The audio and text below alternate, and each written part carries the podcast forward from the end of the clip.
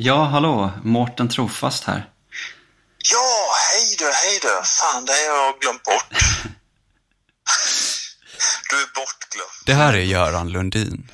I mitten av 90-talet pluggar han på Socialhögskolan i Lund. I klassen börjar en ny kille, en 21-åring som heter André.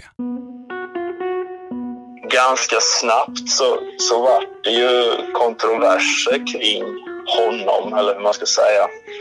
Han stack ju ut både i klädsel och i, i uttalanden. Kan du berätta hur han såg ut? Ja, men han var liksom lite mera... Alltså folk ser ju kanske lite olika ut. Juriststudenter ser ju kanske inte alltid ut som socionomstudenter. Och även om det inte är någon lag på att man måste klä sig på ett visst sätt så är, finns det ju ändå vissa, alltså vissa visuella skillnader ofta, tycker jag. Han, han såg ju snarare ut som att... Ja, jag vet Jag tyckte han såg ut som att han hade klivit in ifrån något bankkontor eller någonting annat. Han hade någon sån här kamelhårsfärgad eh, rock. Ganska snart efter att André börjat på Socialhögskolan i Lund uppstår det hetska diskussioner i klassrummet. Han slängde ju ur sig saker ibland som folk kunde bli otroligt provocerade av. Vad kunde det vara för typ? Ja, det kunde ju vara saker som handlade om liksom det här med eget ansvar kontra samhället och ja, samma saker. Liksom. Hade han någon mer liksom, eh, liberal sida? Ja, han var ju mer åt det hållet. Han var ju, vad jag minns så var väl han också aktiv inom Folkpartiet då, mm. tror jag det som hände kring honom i slutet av utbildningen inför examen, där, det, det gav ju mig min idé till min magisteruppsats. Vad var det som hände på, på slutet? Ja, det var ju jättemycket diskussioner om hans lämplighet.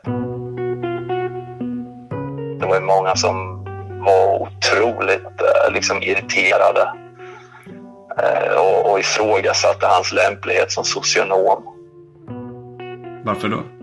Det, det, det bottnade ju i de här uttalanden som han hade gjort då, tidigare under utbildningen. Då.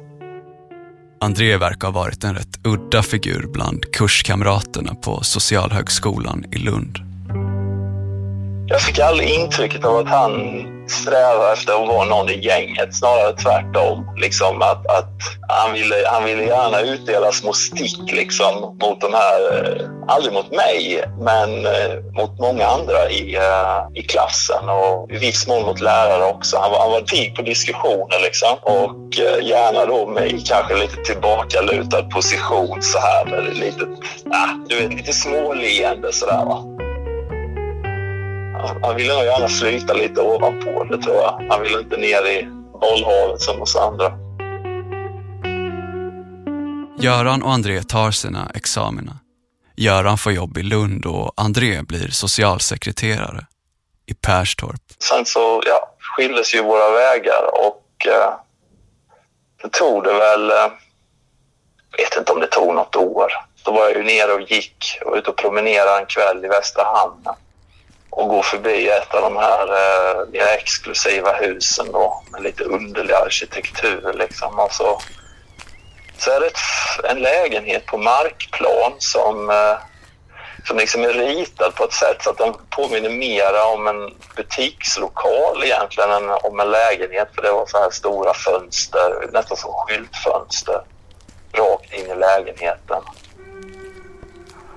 Och när jag går förbi det här är ju på kvällen och det är mörkt och ljuset är tänt där inne så man ser ju rakt in liksom. Så då ser jag André där inne i den lägenheten med en handduk runt midjan, går runt och ser ytterst välmående ut liksom. Och då tänkte jag bara, men jäklar, det har gått bra för honom liksom. Så tänkte jag, det är väl politiken då kanske eller någonting. För vi minns att han var aktiv i, inom Folkpartiet tänkte inte mer på det. Och sen så ganska kort därefter så uppdagas ju den här historien i Perstorp då. Och då, eh, då förstod jag ju hur det där hängde ihop lite mer kanske.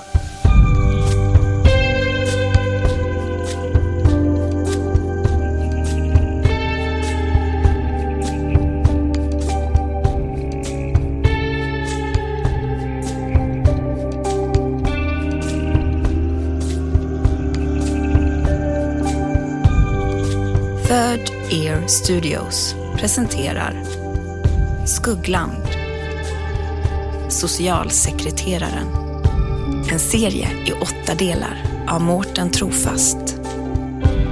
Avsnitt 2 En koffeintablett och en reduktil.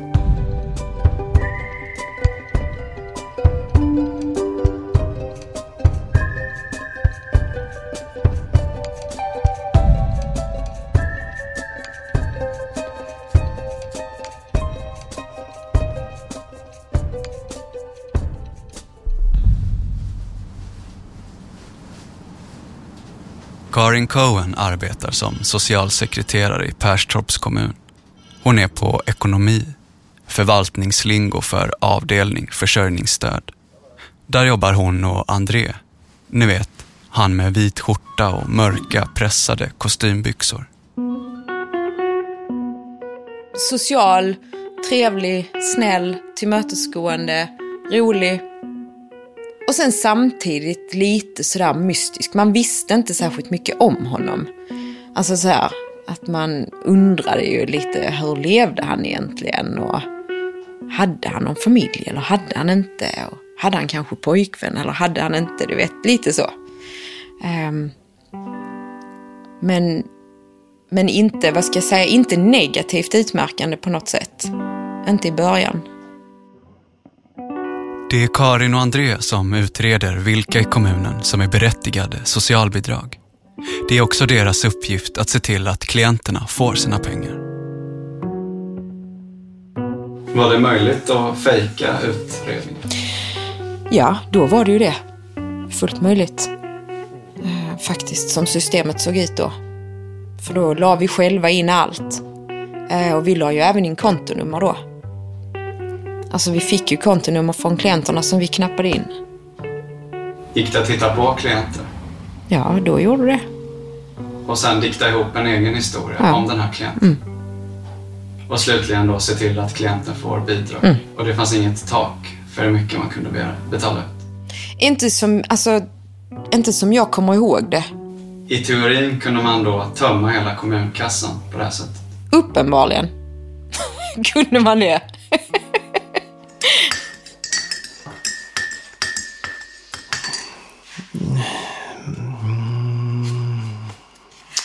Nej, jag tycker... I november 2001 upptäcker ekonomichefen Anders Ottosson att socialbidragskostnaderna i kommunen ökar.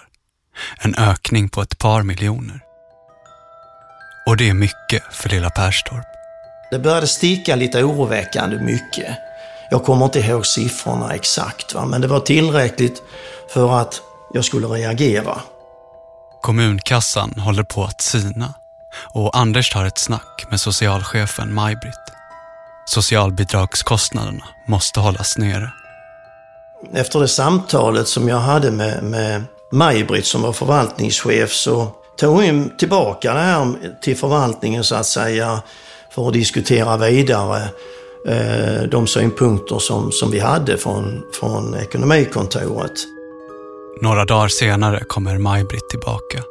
Hon har en förklaring på varför bidragen skjuter i höjden.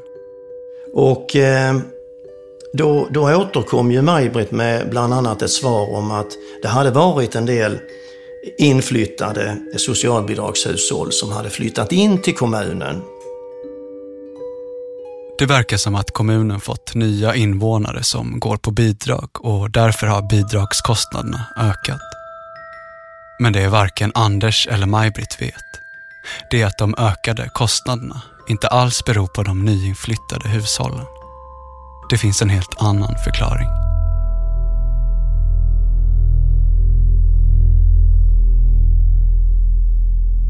Karin och André är de två unga, hungriga socialarbetarna, redo att ta itu med yrkets många stora utmaningar. Två oförstörda krafter som sköter kommunens utbetalningar av socialbidrag. Samarbetet mellan Karin och André fungerar smärtfritt. Och eftersom det bara är de två på ekonomi, som de kallar det, finns det en hel hög av ärenden att jobba med. Karin sliter på. André också. Ett tag i alla fall. För sen händer något. Han börjar förändras. Trots att det finns så mycket att göra står Andrés mottagningsrum allt oftare tomt. André kommer sent till jobbet och är ofta på kontoret sena kvällar, när ingen annan är där. André har knappt några besök, vilket är konstigt med tanke på hur många klienter han har. Det jag vet att vi reagerade på var ju att han hade väldigt lite besök efter ett tag. Och man funderade på, alltså, hur jobbar han nu för tiden? För att vi fick inte riktigt ihop det. Att, eh, att han hade så mycket ärenden på sin lista och så lite besök. Eh, och också att det kändes som att han nyttjade sin flextid mer. Alltså han var inte den här som alltid var där på morgonen och vi gick samtidigt på eftermiddagen, utan det kändes som att han liksom började flacka ur. När socialchefen Maj-Britt frågar André varför han inte har några besök får hon till svar att det beror på att han har många softare. Alltså människor som lever på bidrag, har gjort det länge och inte verkar villiga att förändra sina liv. Och André verkar inte så intresserad av att förändra deras livssituation heller. Han blev ju mer och mer avståndstagande, höll sig mer och mer för sig själv. Um, jobbade lite mer på sina egna tider, eller vad jag ska säga. Var ibland där på kvällarna och satt och jobbade när vi gick hem. Alla socialbidrag betalas ut genom verksamhetssystemet Pro Capita. Dagens utbetalningar läggs på hög och framåt kvällen måste någon av Karin eller André se till att pengarna betalas ut. Senast klockan 19 behöver de skickas ut i verksamhetssystemet för att vara garanterade att hamna hos klienterna dagen därpå. En ganska seg uppgift när man egentligen bara vill hem. Men André, han verkar tycka det är ganska kul. André var ju rätt så smidig med att ta sig, men jag kan, jag kan fixa det. För de fick vi ju göra ganska sent. Så man var ju hyfsat glad om man slapp göra utbetalningarna liksom. Eh, han gjorde ofta dem eh, och skötte dem. När André var ny på kommunhuset i Perstorp var han en kollega som smälte in i gruppen. En rolig, hjälpsam och trevlig kille. Men André är som förbytt. Han har blivit någon helt annan än vad han var när han började. Som jag minns det så var han ju mycket mer stressad då, osammanhängande, inte alls lika trevlig. Alltså du vet mycket kortare, hade inget intresse av liksom direkt att socialisera utan han kändes verkligen ja, på sin kant och som att han inte mådde riktigt bra. Och kunde komma sådär var helt där man kände att är han sjuk på något vis. Alltså du vet, eh, jag vet, kommer ihåg någon dag när han, han var där var helt svettig och var inne på toa en massa rundor och du vet man tänkte hur är det med honom så. Karin tror att André är sjuk. Att han åkt på influensan typ. Men det har han inte. Han är bara extremt bakis. Men det får såklart inte Karin veta. Hon vet ingenting om André. Hon har ingen aning om att hennes närmsta kollega är en bedragare och att han ljuger för henne varje dag.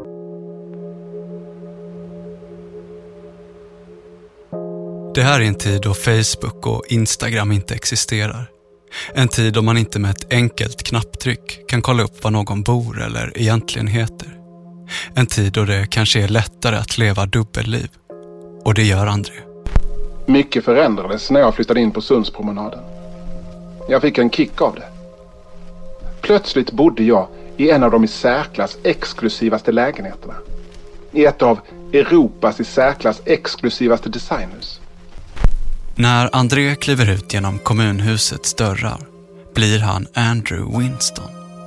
En ung, framgångsrik affärsjurist med smak för det goda livet. Medan jag tidigare fått se en mer polerad, professionell sida av jetset-världen i form av hotell, exklusiva butiker och restauranger var plötsligt mitt vardagsrum vägg i vägg med deras hem och deras vardagsrum. Och Mr Winston, han skriver vad som verkar vara en dagbok. Vi festade tillsammans. Och som andra goda grannar lånar sockerbit och dagstidningar av varandra.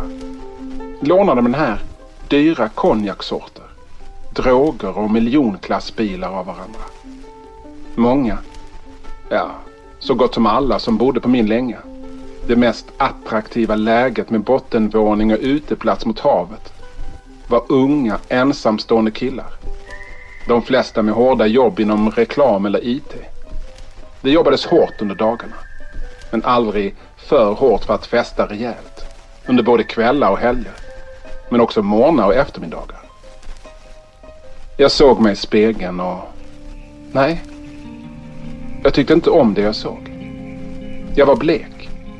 Jag kallsvettades. Jag hade domningar i benen. Där satt jag. En intelligent kille med medvind i karriären. På kontorets toalett och spydde bakfull. Coming down från ecstasy. Och tänkte, återigen, att kanske var det på väg att gå för långt. Kanske var det dags att stoppa spiralen nu. Kanske var det nödvändigt att göra det nu. Om det skulle kunna låta sig göras överhuvudtaget. Men så också de andra tankarna. De som kom tio minuter senare. När jag väl satt på mitt rum igen. När jag väl spytt upp det jag stoppat i munnen idag. En kaffe. En koffeintablett. Och en Reduktil. Tanken att nej, jag klarar det här. Jag är inte som alla andra som det faktiskt går åt helvete för. Bara jag lugnar ner mig lite kanske. Det är höst 2002. Inne på kommunhuset i Perstorp sitter socialchefen Maj-Britt och stirrar på sin dator. Hon har gjort en märklig upptäckt. Det verkar som att André gjort sitt första misstag. Maj-Britt har hittat tio stycken ärenden där André gjort dubbla utbetalningar. Utbetalningarna har skett under januari och februari 2002. Men det är först nu, nio månader senare, som Maj-Britt upptäcker Andreas misstag. Och hon konfronterar honom. André skyller på slarv, att han haft så mycket att göra den senaste tiden. Och Maj-Britt, hon köper Andrés förklaring och ber honom rätta sina misstag. Och det gör han. Men det är varken Maj-Britt eller André vet. Det är att det finns någon annan som är André på spåren. Hans närmsta kollega, Karin. Det är ju en sån här grej att det höll ju Maj-Britt säkert med någon ytterligare kollega eh, i ledningen liksom. Men inte med oss. Eh, däremot så hade vi våra egna misstankar. Om, och det kan jag ha dåligt samvete om så här i efterhand att jag inte gjorde mer med det. Alltså som jag sa det här att, men herregud han har ju inga besök. Eh, hur går det ihop? Och då tillsammans med en annan kollega vid ett tillfälle så satte jag mig och tittade på hans ärendelista och tog hans klienter och jämförde med folkbokföringsregistret. Och testade, jag tror att det var två eller tre som jag körde bara så här random från hans lista och fick ingen träff i folkbokföringen.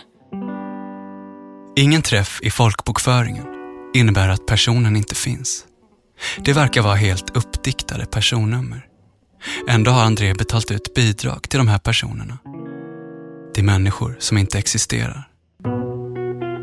Fan, det här är ju skitkonstigt. Um, där jag och den kollegan sa att, alltså fast det här är inte okej.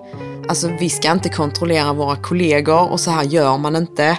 Och detta är bara fel liksom. Och att om, om någon, om det är så att han gör något som inte är okej, så, så kommer ju det att märkas eller så. Då är det ju någon som kommer på det. Så vi bara lägger ner det här nu. Vi pratar inte ens mer om det.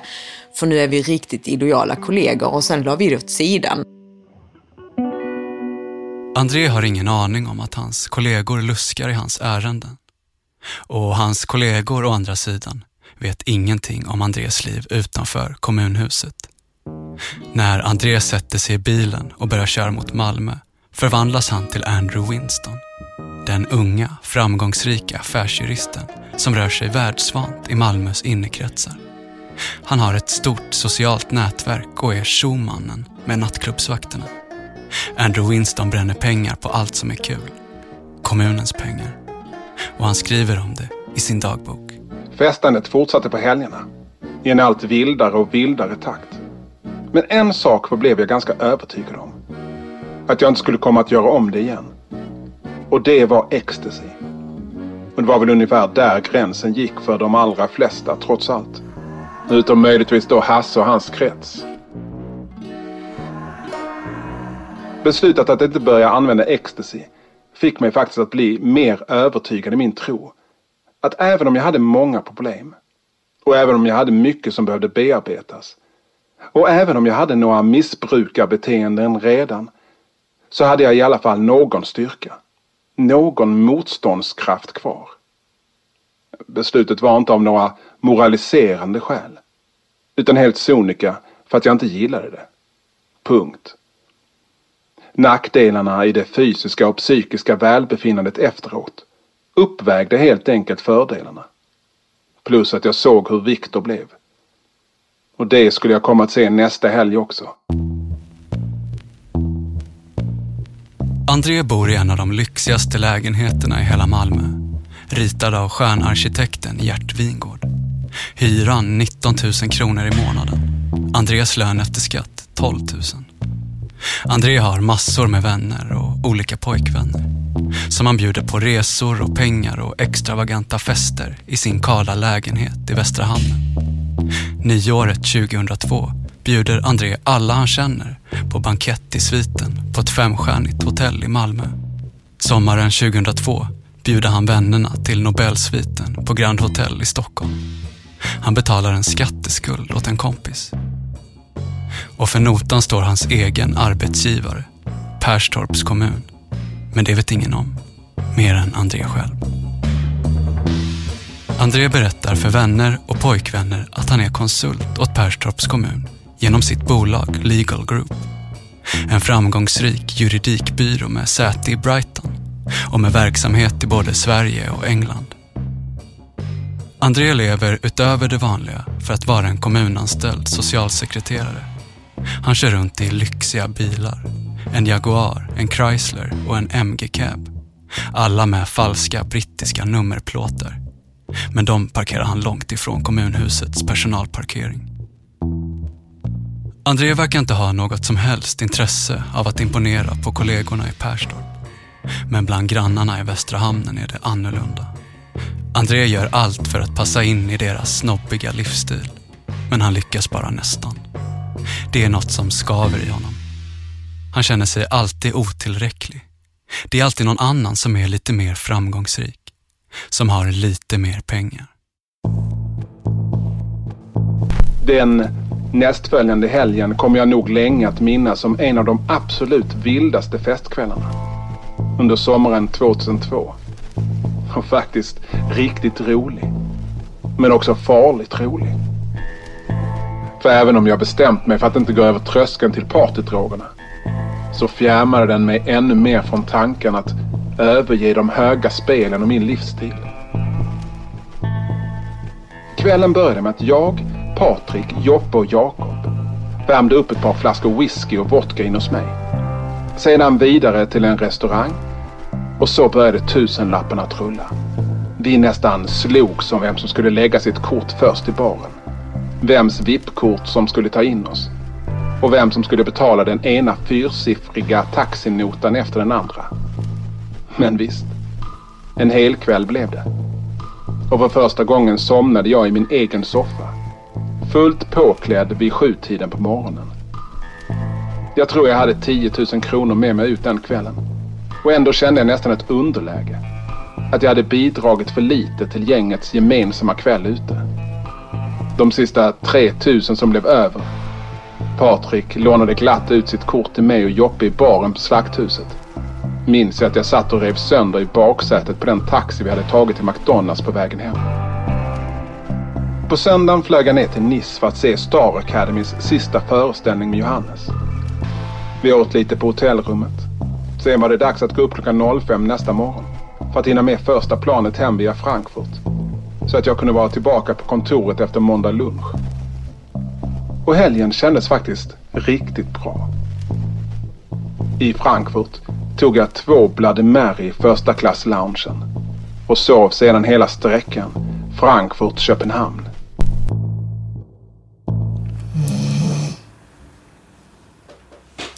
Ebba. Är det någon som snarkar?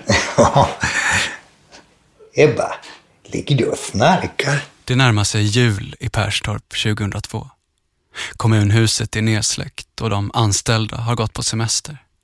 All verksamhet upphör för en stund. Och när det nya året inleds har Perstorp fått en ny kommundirektör. Jag börjar precis efter årsskiftet. Han heter Rolf Lundberg. Mm. Ja. Rolf är uppväxt i Roslagen norr om Stockholm. Han har tidigare varit kommundirektör i Kils kommun i Värmland. Och Perstorp är lite annorlunda från hans tidigare arbetsplatser. Ja, I eh, de flesta kommuner så är ju, tror jag mig veta, kommundirektören chef över alla andra chefer. Men så var det inte i Perstorp av någon anledning. Perstorp är Skånes minsta kommun. Det innebär att Rolf får testa på det mesta. Och det tyckte jag, tycker jag var roligt, alltså att man sysslar med alla möjliga frågor. Ja, för vi hade ju inga specialister. Eh, vi var ju tvungna att vara våra egna specialister så att säga. Eller också så fick vi ta hjälp av någon grannkommun då och höra med någon kollega. Du, har du, eh, har du kläm på hur man gör det här och det här? Men Rolfs ledarstil kommer att ifrågasättas. Ja, jag trivdes jättebra från början. Men eh, sen så eh, blev det väl inte fullt så eh, trivsamt. Eh, det var nämligen så att Eh, ja, vad ska jag säga? Det visade sig att det var inte en enda stor familj som jag trodde, utan det fanns en hel del motsättningar. Och eh, när jag eh, försökte ta tag i det där och ändra på saker och ting så eh, eh mötte jag betydande motstånd från vissa men eh, var påhejad från andra. Eh, så att det, det var väl eh, på slutet så var det ju eh, en del, eh, ja, var en ganska jobbig period. Vad grundade sig de här interna motstridigheterna Ja, alltså jag vet inte hur vi ska hantera det här egentligen. För att eh, det är ju... Eh, jag vill inte väcka upp någonting som har varit egentligen. Eh, för att det här, det här måste du klippa det som jag säger nu, helt enkelt. Rolf vill inte gå in på vad som var jobbigt. Men kort sagt kan man väl säga att hans ledarstil skilde sig från den tidigare kommundirektörens. Och det ledde till osämja på kommunkontoret i Perstorp. Vi var inte sådär riktigt på speaking terms. IT-chefen Bo Nilsson, som sitter i samma korridor som Rolf, är en av dem som inte gillar den nya kommundirektören. Det var inte bara jag, utan det var ju... Vad ska jag säga, det fanns ju stora konflikter, inte med mig kanske, utan med, med en hel del andra på ledningskontoret där. Som gjorde att till sist fick han ju gå ju. Den stora konflikten på kommunhuset i Perstorp handlar om en medarbetarpolicy som Rolf velat införa. Ett eh, två A4-sidor långt dokument om hur man beter sig på en arbetsplats. Rolf tycker att det behövs, men det tycker inte flera av hans medarbetare. Och Bo har svårt för Rolf. Och kanske vice versa. Så att, eh, men jag vet att han inte gillade mig. Relationen mellan Bo och Rolf ska få sig ytterligare en ordentlig törn. Ja. Mer om det senare. Eftersom Rolf inte vill att vi går in ytterligare i det där och eftersom han inte vill prata om det kan han inte heller försvara sig. Så vi släpper personalpolitiken i Perstorp. För ganska snart ska Rolf få ett helt annat problem i sina knän. I eh, februari eh, 2003 så blev jag informerad av IFO-chefen att hon tyckte att det var något konstigt med André. Hon hade då upptäckt att eh, han hade gjort märkliga fel.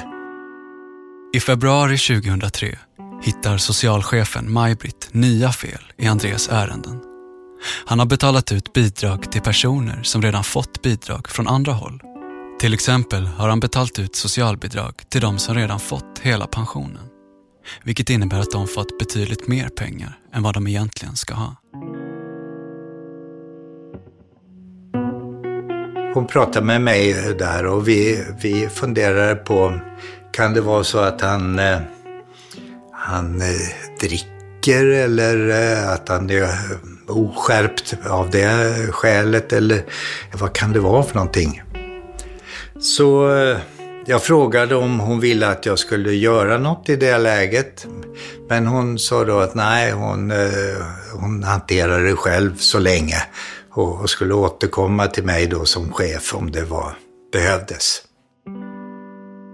Och det dröjer inte länge innan Maj-Britt återigen knackar på kommundirektörens dörr. Så småningom då så eh, återkom Maj-Britt och sa att eh, han hade betalat ut ungefär 100 000 felaktigt. Och eh, då så eh, funderade vi på vad ska vi göra nu då? Eh, jo, Maj-Britt eh, hon sa då att han skulle behöva föredra alla ärenden eh, för henne då eh, när det gäller utbetalningar och sådär. Och, och eh, ja, han kunde inte göra det på egen hand längre. André håller på att bli avslöjad. Socialchefen Maj-Britt fattar att det är något som inte stämmer. Hon har ett utvecklingssamtal med André. Hon säger att det här inte längre fungerar och om hon hade kunnat hade hon omplacerat honom. Och då händer plötsligt något mycket oväntat. André börjar gråta.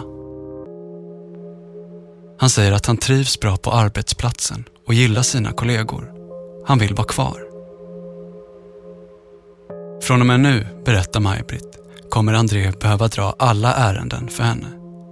Maj-Britt bestämmer också att hon och André ska gå igenom alla hans ärenden, bedömningar och beslut, även bakåt i tiden. Hon bokar in flera möten under mars när det här ska ske och samtidigt börjar hon förbereda ett förslag till socialnämnden om att sparka André. Men hon hinner aldrig skicka iväg förslaget. Det började med att hon, hon kom inte på morgonen ju. Och vi undrade allihopa. Jag gick iväg till ett möte och kom tillbaka kanske vid halv tio, någonting sånt där. Och då berättar Gun-Britt att man fått besked om att Maj-Britt var på sjukhus och att hon var misshandlad. Alltså jag minns bara det som en kaosdag.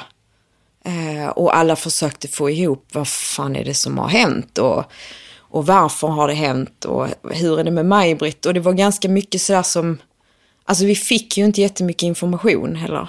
Vad visste ni hade hänt henne? Vi visste att hon hade blivit misshandlad i sitt hem. Det hade ringt på dörren och det hade stått två maskerade män där som hade liksom slagit henne. Men att det inte var liksom, fanns tecken på rån eller så. Det var ingenting som var stilet eller någonting annat. Utan hon hade bara blivit väldigt, väldigt svårt misshandlad. Det var nog det vi fick reda på då. Jag har aldrig fått reda på särskilt mycket mer efter det heller egentligen. Det här var ju helt enkelt eh, en lejd person. Du har lyssnat på Skuggland, socialsekreteraren. En serie i åtta delar, gjord av mig, Mårten Trofast. Producent var David Mer, slutmix Gustav Sondén.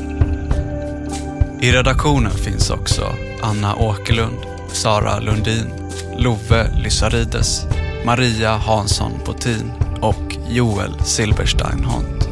Vignetten är skapad av Jonathan Johansson och David Lindvall.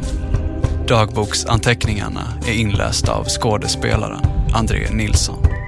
Tack till Anna Gullberg. André heter idag något annat. Det som sagts i det här avsnittet om vem som ligger bakom misshandeln av Maj-Britt är spekulationer. André är varken misstänkt eller dömd för att ligga bakom brottet. Han är inte heller dömd för andra våldsbrott.